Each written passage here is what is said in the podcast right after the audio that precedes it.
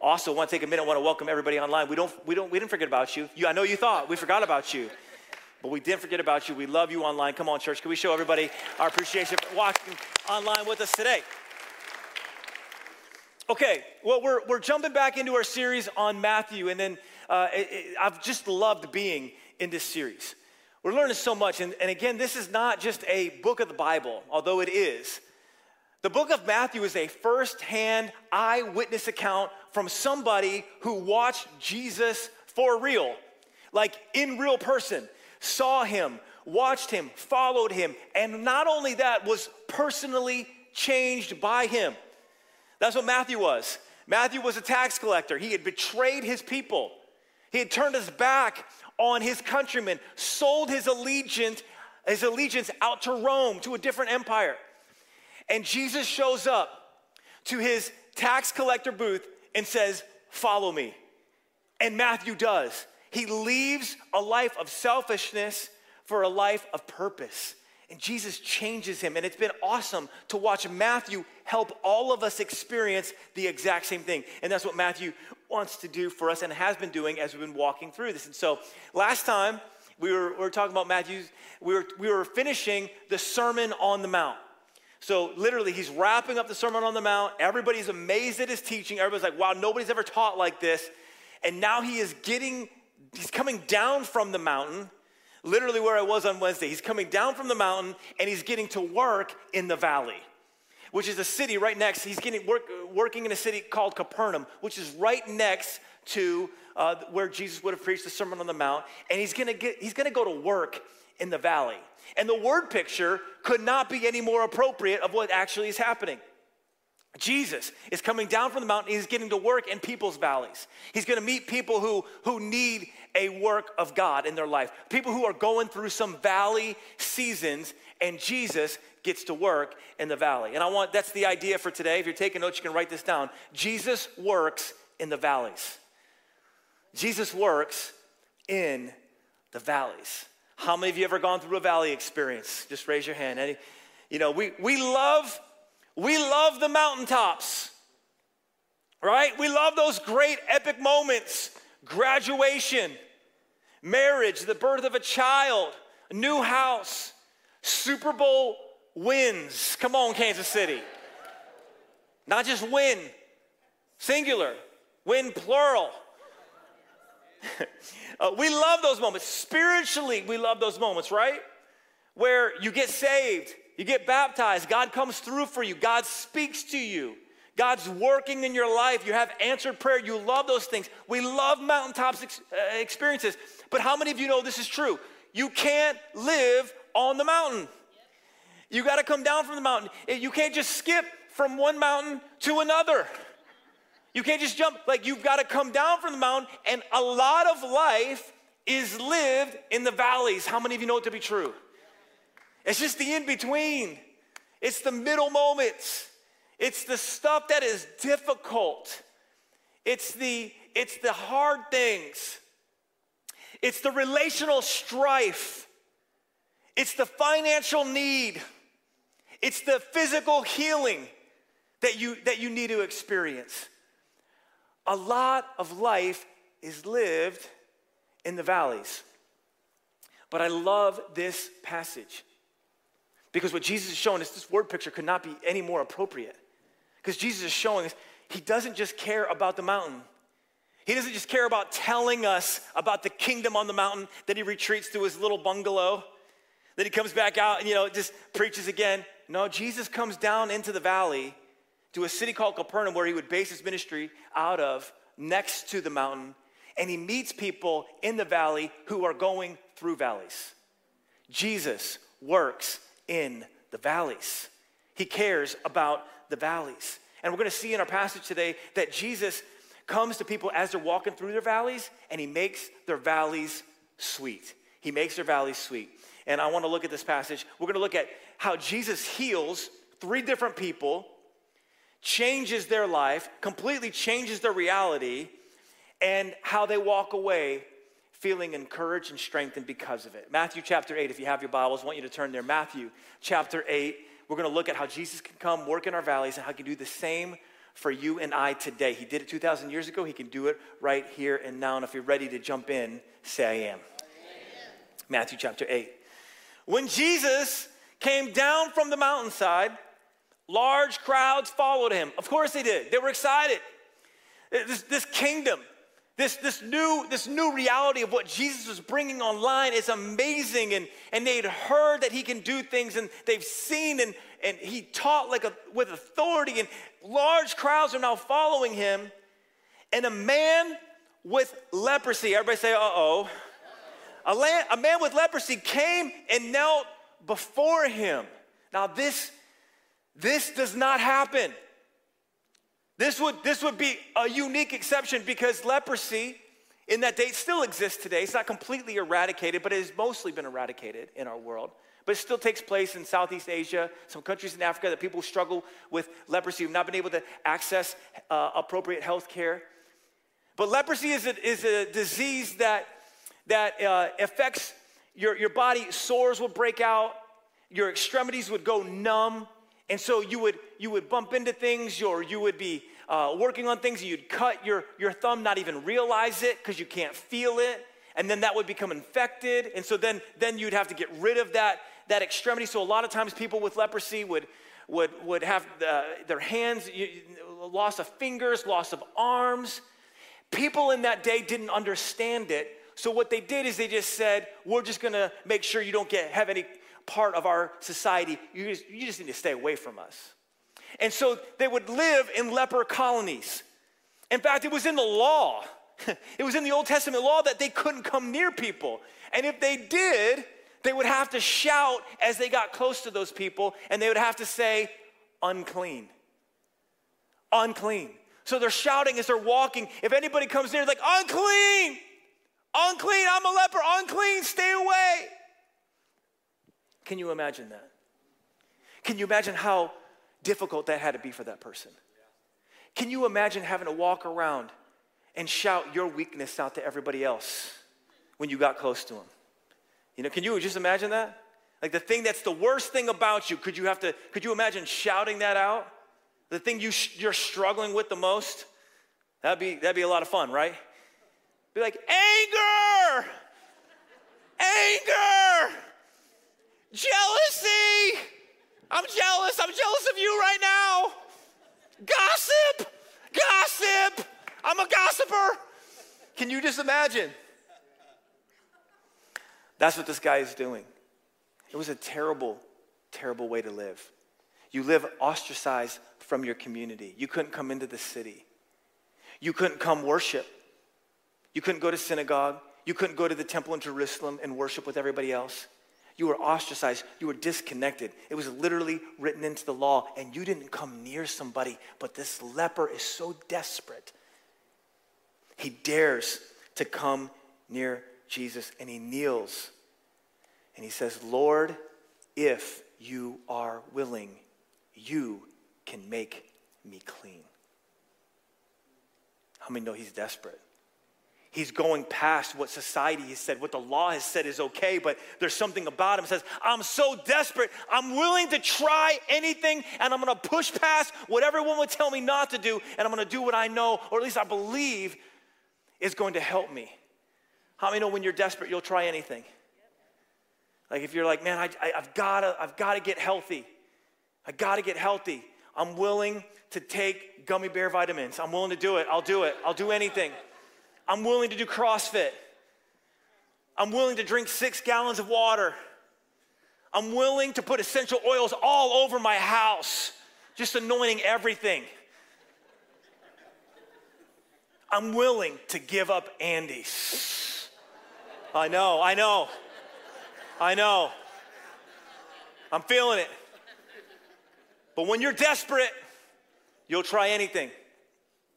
This leper, this leper is more than just desperate, he's full of faith. So he's full of desperation, but he's full of faith and he believes. Why? Maybe he's heard. Maybe he's heard about Jesus. He's heard about Jesus showing up for some people. He's heard about Jesus coming through for some people. He's heard about Jesus healing some people. And there's something inside this leper that says, if he's done it for them, maybe, just maybe, he can do it for me. And it reminds me of something that we've been teasing out lately, church. We're talking about how we how we view God is how we see God. And how we see God will be how we experience God. Isn't that true? There's something about this leper that says, you know what? I've heard, I've heard that God wants me to stay away, but I believe that God actually wants to bring me close. I've heard about God giving rules, but I believe that there's something about God that wants me to draw near to Him. He believes that Jesus is good, and so he comes close. Insane. Not done in that day, and yet Jesus does something even more insane. Jesus gets close to him. I'm telling you, this was not done. And yet Jesus does it. Look at this. Verse 3 Jesus reached out his hand and touched the man. Not done. Don't touch a leper. Don't get near a leper, but certainly do not touch a leper because now Jesus is going to have to go outside. Jesus isn't going to be allowed in the camp, but how many of you know Jesus is not worried about that? He's not worried about what people think and he hasn't come to abolish the law, he has come to fulfill it. And in this moment, he says, I am willing. We're going to come back and tease that out. This powerful phrase. You cannot, you cannot underestimate the power of that phrase right there. He said, I am willing, be clean. I love this. We're going to see Jesus shout from a distance here in a moment, but he doesn't shout from a distance. He comes and he interacts with this guy and he does the unthinkable. He touches him and he says, I'm willing. And what happens? Immediately. Everybody say immediately. Immediately, he was cleansed of his leprosy. He asked Jesus to make him clean, and clean Jesus makes him. We've, we've been talking about this as well recently, but it's the power of prayer. And prayers that get answered are prayers that get prayed. If you don't pray, if you don't pray the prayer, it can't get answered. It may or may not get answered if God just decides to do it. But if you pray the prayer, the chances of it getting answered are a lot higher. God wants to come through for us, and we've been learning this. He just wants us to ask Him, and this is what He does. And so Jesus responds, and watch what Jesus says See to it that you don't tell anyone, but go show yourself to the priest and offer the gift Moses commanded as a testimony to them. Unbelievable. Think about it for a moment. This guy, in one second, gets his life back. Gets his life back. Do you know that, that the enemy has come to steal, kill, and destroy? That's what he does. When Satan shows up in our life, when we give into sin, when we pursue our way instead of God's way, something is lost. But the good news of the gospel is that Jesus wants to give it back. Do you know that God is in the restoration business? He sees things that are broken down and he sees he sees a building being built up. He calls those things that are not as though they are. And that's what, that's what Jesus wants to do for all of us. Some of you, you've had your life stolen from you. You've had a part of you taken from you. Sin has got the best of you. But I have good news for you. Jesus Christ is in the restoration business. And he calls those things that are not as though they are. And you might have had something taken from you, but he wants to build you back. He wants to give you your life back. Jesus isn't done healing. Verse 5 when Jesus had entered Capernaum, so he was outside the city, now he was going into the city. The centurion came to him asking for help. Lord, he said, my servant lies at home, paralyzed, suffering terribly. We know from other gospels that this is a good centurion. This centurion is a, is a good person who has been good to the community. A centurion would have been a, a worker, an officer of the Roman army commanding probably 60 to 80 other soldiers. He had risen up through the ranks. And these guys were fierce, they were intense. Think Dwayne the Rock Johnson. They're buffs, walking around ready to do some damage. Think Arnold Schwarzenegger in his prime, not today, all right, in his prime. These guys were intense and they were they were enforcing the law, which was what? to impose the taxes. So they're going like they, they're going around beating people up who aren't paying their taxes. Nobody likes these guys. And so in the Jewish mindset, they're like, when the Messiah comes, he's not gonna help these people, he's gonna punish these people. He's, he's not gonna like, like, like help them, he's gonna hurt them. That's what the Messiah is gonna do. So the, the Jewish people are seeing this. They're seeing the centurion come up to Jesus, and everybody's thinking Jesus is definitely gonna tell this guy to make like a tree and leave.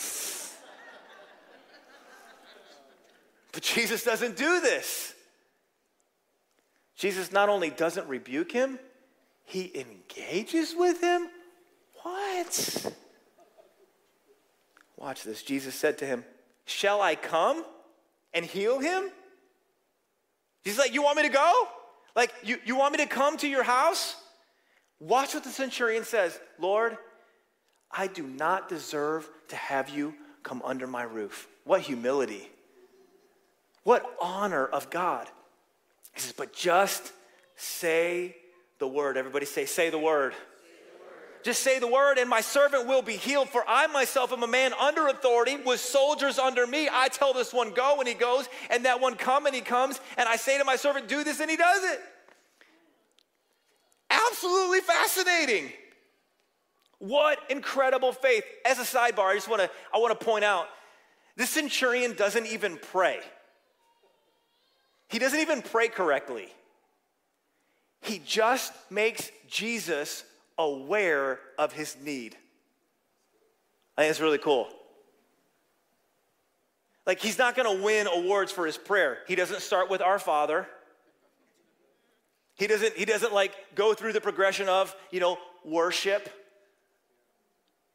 thanksgiving, then supplication. He doesn't do any of that. He doesn't even end his prayer in Jesus' name. He just makes Jesus aware. I love this. And Jesus doesn't care about any of that because you know what? He may not get the technicality of his prayer right, but he gets the object of his prayer right. He's just going to Jesus saying, Ah, ah, ah, ah my servant, he's sick. And all I know is if you say something, I think something's gonna change because I recognize you have what? Authority. That word authority is the word exousia. It's the power or ability to do something, the right to exercise authority or rule. What this guy is saying, he's saying, I recognize that there's something different about Jesus. Jesus isn't here on his own, he has been sent by the Father. And he's not here by himself, he has a power behind him. He's got backing. Because the centurion knows power.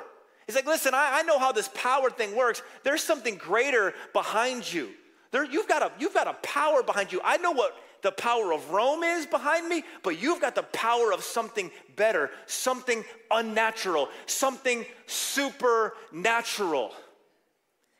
And, and he knows, he knows that there's more than meets the eye that, to Jesus. There's something very transformer like. Come on, somebody. There's something very Optimus Prime like about Jesus. There's more to meets the eye. He is man, but he's also more. He is flesh, but he is also God. And he has more than the centurion could ever imagine. So he just says, Say the word, and watch what Jesus says. When Jesus heard this, he was amazed. I, just, I think it's awesome. How amazing do you have to be to amaze Jesus? And you know what I'm saying? Like, he's seen it all. He's made the world. And yet he's amazed. Why? Because of his great faith. Look, truly, I tell you, I've not found anyone in Israel with such great faith.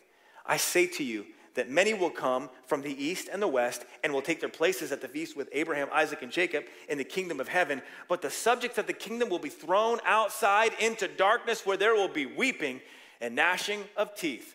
Ouch. What's Jesus saying here? He's saying there are some people, there's some people who think they belong just because of their bloodline. Some people think they belong just because of their name or because of their church membership or because of the identity they claim. He says, No, no, no, no. Remember, I just told you in the Sermon on the Mount, many will say to me, Lord, Lord, did we not do all of these things? But I will say, Depart from me. Why? Because I never knew you. See, the kingdom of God is not about performance, it's not about adherence to rules, it's about relationship. It's about a relationship with God. And he's saying, Listen, this centurion, he doesn't even know how to pray. And yet, this is what the kingdom of God is like. It's, it's all about people who have faith. These, these passages are showing us that what Jesus is looking for, not people who live by rules, but by, for people who live by faith. Then Jesus says to the centurion, Go, let it be done just as you, how? Believed it would. As you believed it would. Do you see the theme?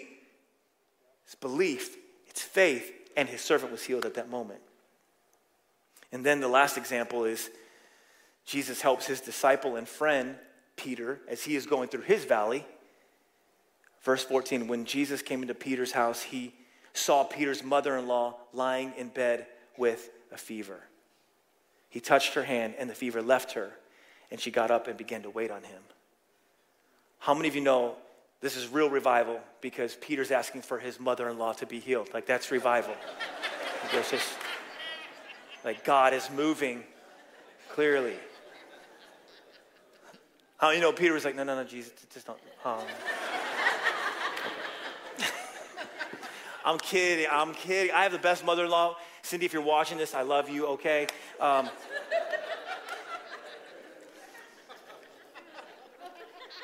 the Bible, the Bible says, the Bible says in Luke that Jesus rebuked the, the fever. He rebuked it. And when evening came, many who were demon possessed were brought to him, and he drove out the spirits with a word, and he healed all the sick. How many sick? He healed all the sick. He's healing mother in laws, he's driving out demons, he's healing the sick, and Matthew shows us that this is exactly what had been prophesied in, in Isaiah. Look at this. This was to fulfill what was spoken through the prophet Isaiah. He took up our infirmities and he bore our diseases. Hundreds of years before this moment, God's speaking to a prophet named Isaiah saying, I'm going to send my servant and he is going to heal the sick. He is going to raise the dead.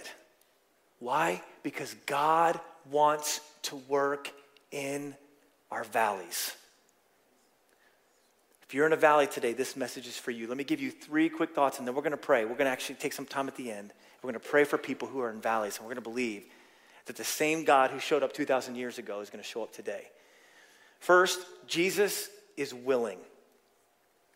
Something you need to know from this passage Jesus is willing. Number two, Jesus has the authority. And number three, Jesus gives us his power. He's willing, he has the authority, and he gives us his power. We're gonna jump in just for a few moments, unpack this, then we're gonna pray. Before we do, find three people next to you and say, Hey, Jesus wants to meet you in your valley. Come on, find three people and tell them, Jesus wants to meet you in your valley. Man, there's, there's so much we could say about all of this stuff, okay?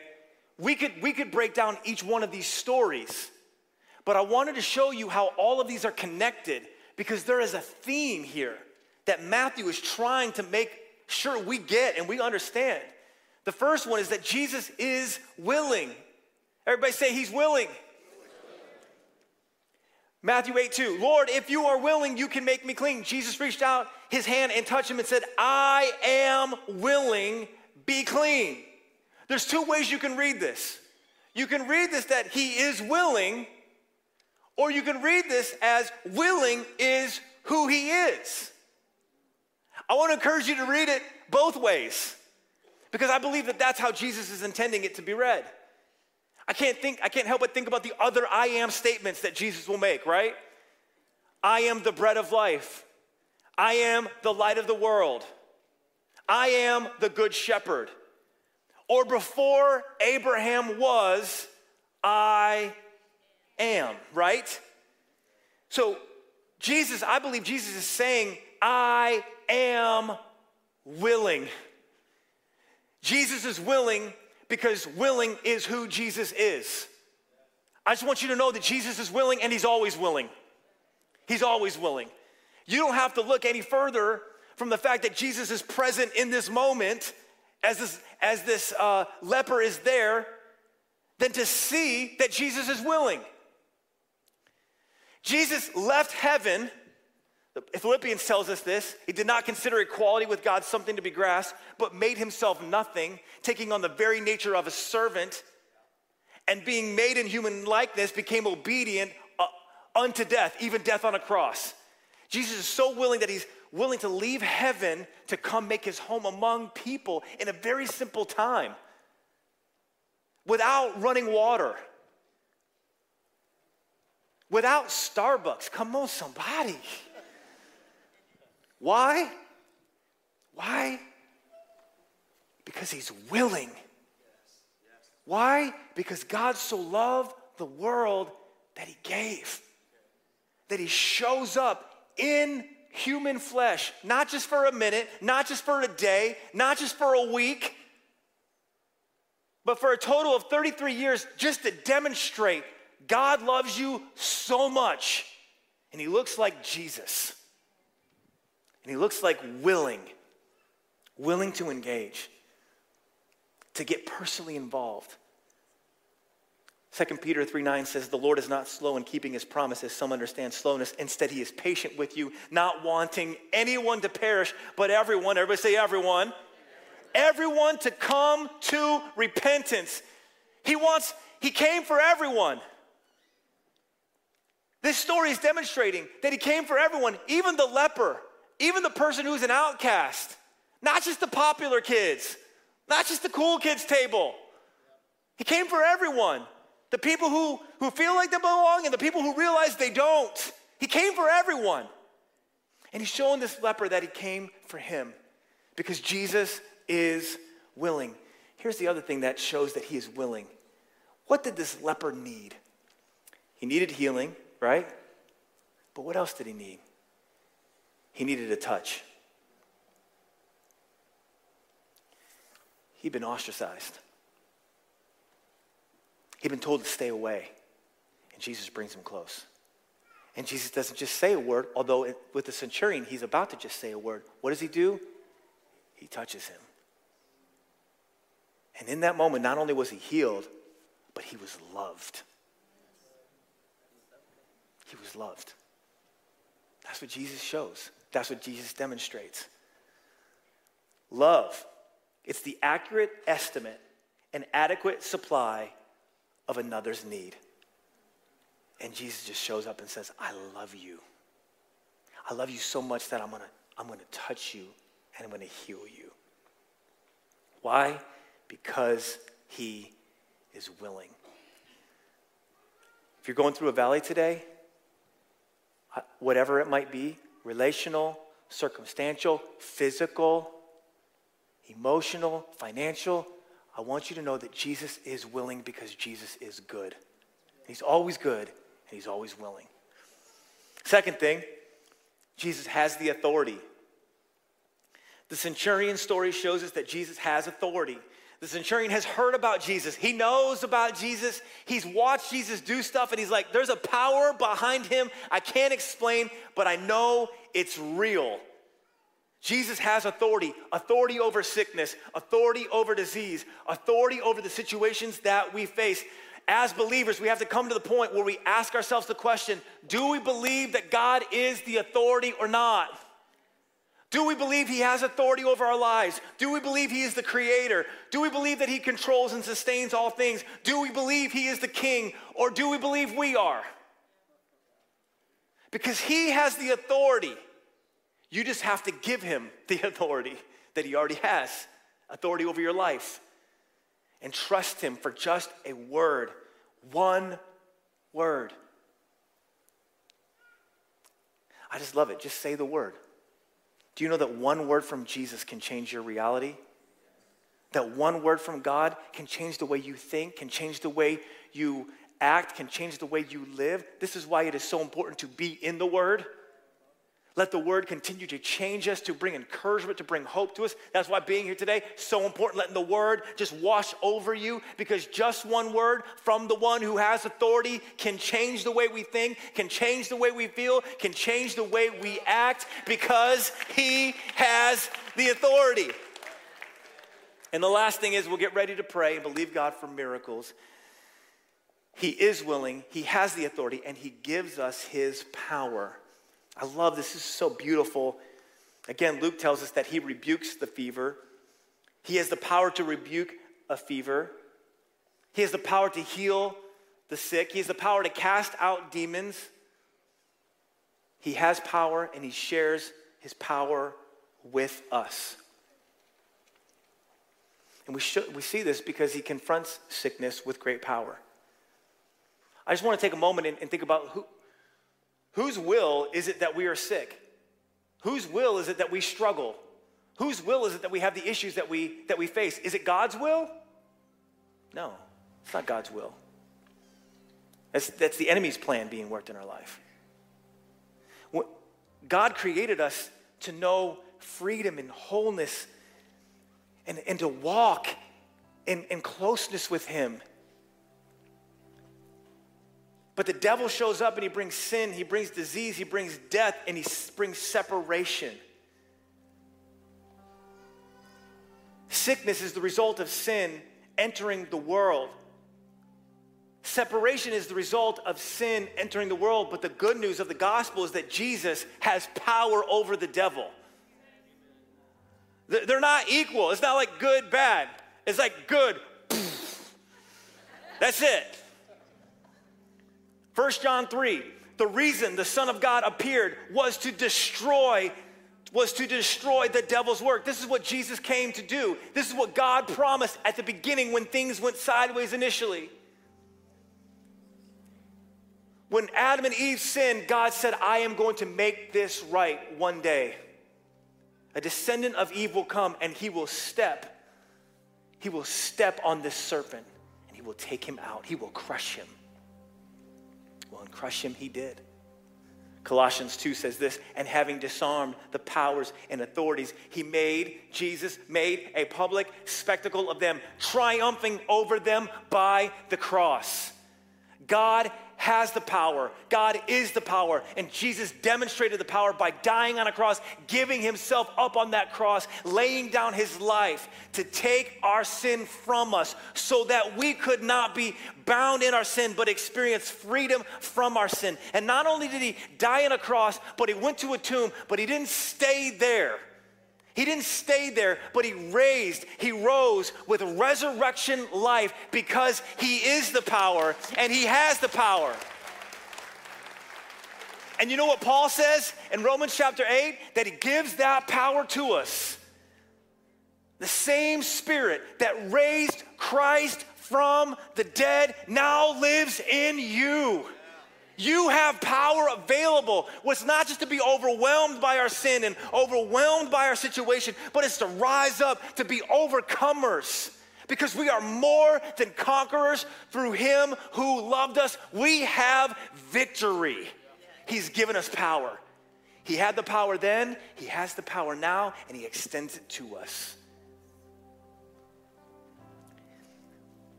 And it never runs out. It's a power that never runs out. This passage, it's so beautiful in, in, in, in, its entirety because it says one came after, one came up, and then another, and then another, and he healed everyone. He never ran out. He didn't get to a situation where like, ah, you know what? I've never seen this before. Peter, you got any thoughts on this? I not really sure. Sorry. Next. It just doesn't happen. It doesn't happen. His power never runs out, it's limitless. It's limitless.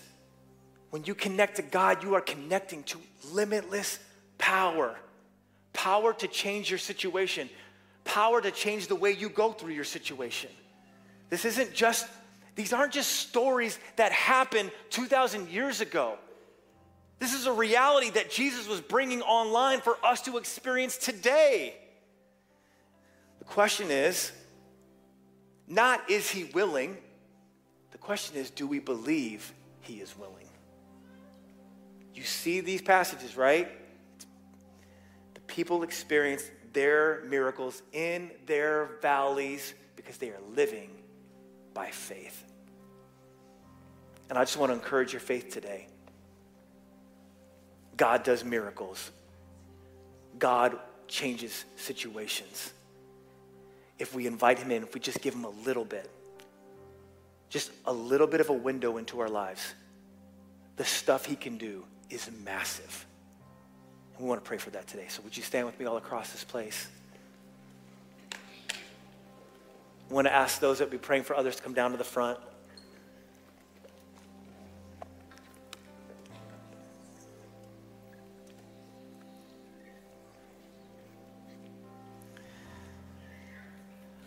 We're going to pray for people here in a moment. And um, if you're going through a valley of any kind, I want you to know that Jesus is willing, He has the authority, and He has the power.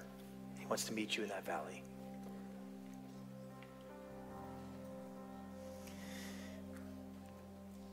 On Wednesday morning, we literally, like, I didn't even think about it as I was on the trip. But we literally like lived this out. We went to the Sermon on the Mount, had a little moment, did a Devo, talked about the, the birds of the air that were like chirping. So I was like, look, it's the birds, you know? It was the whole thing. And then there's no lilies of the field anymore. They took those out, they planted banana trees. So that's apparently they make more money than lilies. So, but we're there in this moment, and I'm trying, like, talking, having this devotion. Then we go down into Capernaum, and we're sitting in the place where Jesus would have taught. Sitting in the place where Jesus would have taught, where he would have been teaching, where he would have been doing these miracles. And Pastor John starts reading the scripture that we're reading today, and I was like, oh my God, I'm preaching on that this Sunday. I was like, that's so cool. and I was like, it's so cool that Jesus did that right here. That's so cool. And it is cool. But you know what's even more cool? Is that not only did Jesus do miracles in Capernaum, Jesus is doing miracles in Lee Summit, Missouri, right here and right now. 100. 100. And he wants to do miracles in our life. He does, because it's who he is. Willing is who he is. I don't know what you might be facing, but I, I want you to know that he sees you and he cares for you and he wants to come through for you. And we want to pray for you. We want to create an atmosphere of prayer because there's something powerful about joining, uh, there's something powerful about agreement where two or three are gathered, God is there. In James 5, it says, if there are any sick among you, and you can apply this to any type of sickness physical, mental, emotional. If there are any sick among you, call for the elders of the church and anoint them with oil, and that the prayer offered in faith will heal the sick person. The Lord will raise him up. That is, that is scriptural. We've been praying, God is here. God wants to move in your life. I don't know what you might be facing. I don't know what valley you might be going through, but I want you to know that Jesus sees you and he wants to meet you in your valley. If you would just open up your heart to him and give him just a little window, he will show up. We're going to pray. We're going to believe God to do something great.